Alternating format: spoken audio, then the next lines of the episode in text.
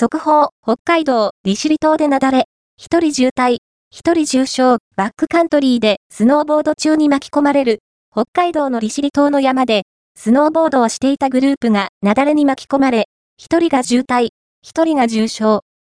日午後0時40分頃、利尻島にある利尻山で、雪崩に巻き込まれたと、男性から110番通報があった。